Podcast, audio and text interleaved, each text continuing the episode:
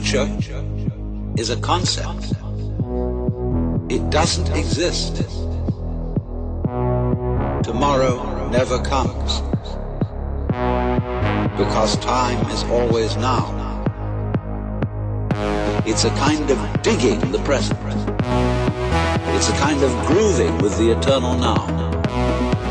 And brings us into a state of peace where we can understand that the point of life, the place where it's at,